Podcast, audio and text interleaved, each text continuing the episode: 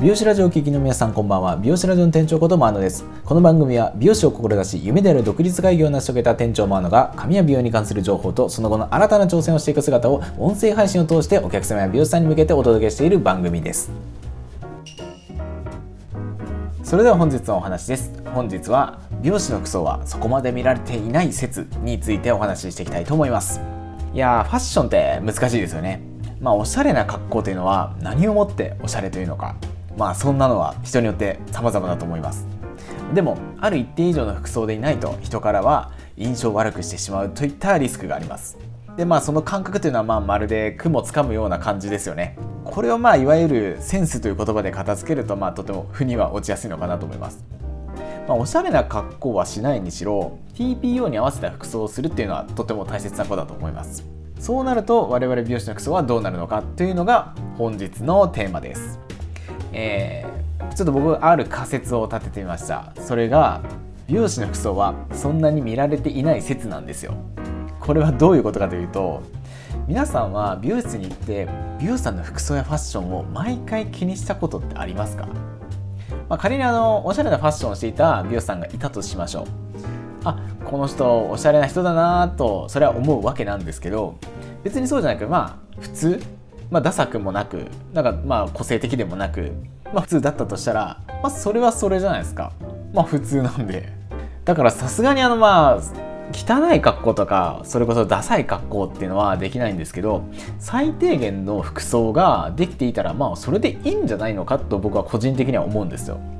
だってですよ美容室って何しに来るところですかと聞かれたらほとんどの方は髪をきれいにするところと答える方が多いと思うんですよ。ということはですよ美容師側の服装がおしゃれであってもそこまでおしゃれじゃなくてもそんなに差はないんじゃないかなと僕は思うんですけどどうでしょうか？あの大事だなと思うのは担当するスタイリストさんの技術とセンスの相性なわけであってファッションはま最低限クリアしてたらそれでいいかなと僕は思ってます。あというのも僕自体がこのことに気づいてここ3年間ぐらい同じファッションでサロンワークをしてるんですよ。あの一応先に言っておきますよ。同じ服1着をずっと着てるわけじゃないですよね。あのこれだけはちゃんと言っておきますけども。同じ服っていうのは同じブランド同じサイズ同じ色のシャツとスラックスの一式を8セット持ってるんですよね。クローゼットに8セットあります。でこの4着を先発で使ってで着目きました2着目きました3着目きました4着目きたところで僕は洗濯をまあ3日4日に1回するって感じです。でこれをずっと着てってで古くなってボロボロになってきたらその後発の4着を下ろすんですよ。だからそこまでだから後発は新品なんですよ。でするとあの先発の4着は古くなったから、まあ、それを処分して処分してで、まあ、後発の4着がまた先発入りしてくるんですよね。でそこに先発に切り替わったところで後発のストックがなくなるんですよね。だからその後発のストックがなくなった時点でそれを追加しに補充の買い出しに行くっていう流れをもう僕3年続けてるんですよ。えー、っとですねこれいわゆるあの私服の制服化ってやつですね。これめちゃくちゃ楽でいいっすよ。ほんとおすすめです。もうこれ自分で言っててあの笑えてくるんですけどめちゃくちゃ合理的で倹約的なんですよ。だからあの 変な話もう何も考えず作業的にあの朝起きて服着替えてで歯磨いて GO みたいな感じになってもうほんと10分ぐらいあれば家出れちゃうんですよ。仕事に行く分には困らないですけど1個困るとしたらデートに行く時服ないんですよ。もうこの格好で行くしかないですね。そこだけちょっと欠点なんですけど、まあ、僕デートすら行ってないので、まあ、仕事オンリーですよ。休みの日も同じ服着て出かけるわけなんで。もしデートが仮にあったとしたら僕この1セットのどれかで行きます。じゃあもしもこのデートでこう例えば1回目その同じ格好で行くじゃないですか。2回目3回目とこれもしずっと同じ格好やなって 思われるから多分普通に嫌われますね。なんかあの服ない人なんかって思われますね。まあとはいえ、まあ、どうしてこうなったかっていう経緯を、まあ、ざっくりお話しするとあのですよ昔スティーブ・ジョブズがそれをやってきたからなんですよ。はい出ました。スティーブ・ジョブズです男子みんな大好きですね。そうですよ。あのジョブズスタイルってやつですよ。であの今度ジョブズスタイルって何ですかって人のために、まあ、ちょっと簡単にお話しすると、まあ、人間は毎日決断の連続なわけなんですよ。でその最善の決断っていうのは1日のうちに数回しかできないと言われてるそうなんですよ。でその貴重な数回を服のコーディネートに費やしてしまうのは非常にもったいないっていうことで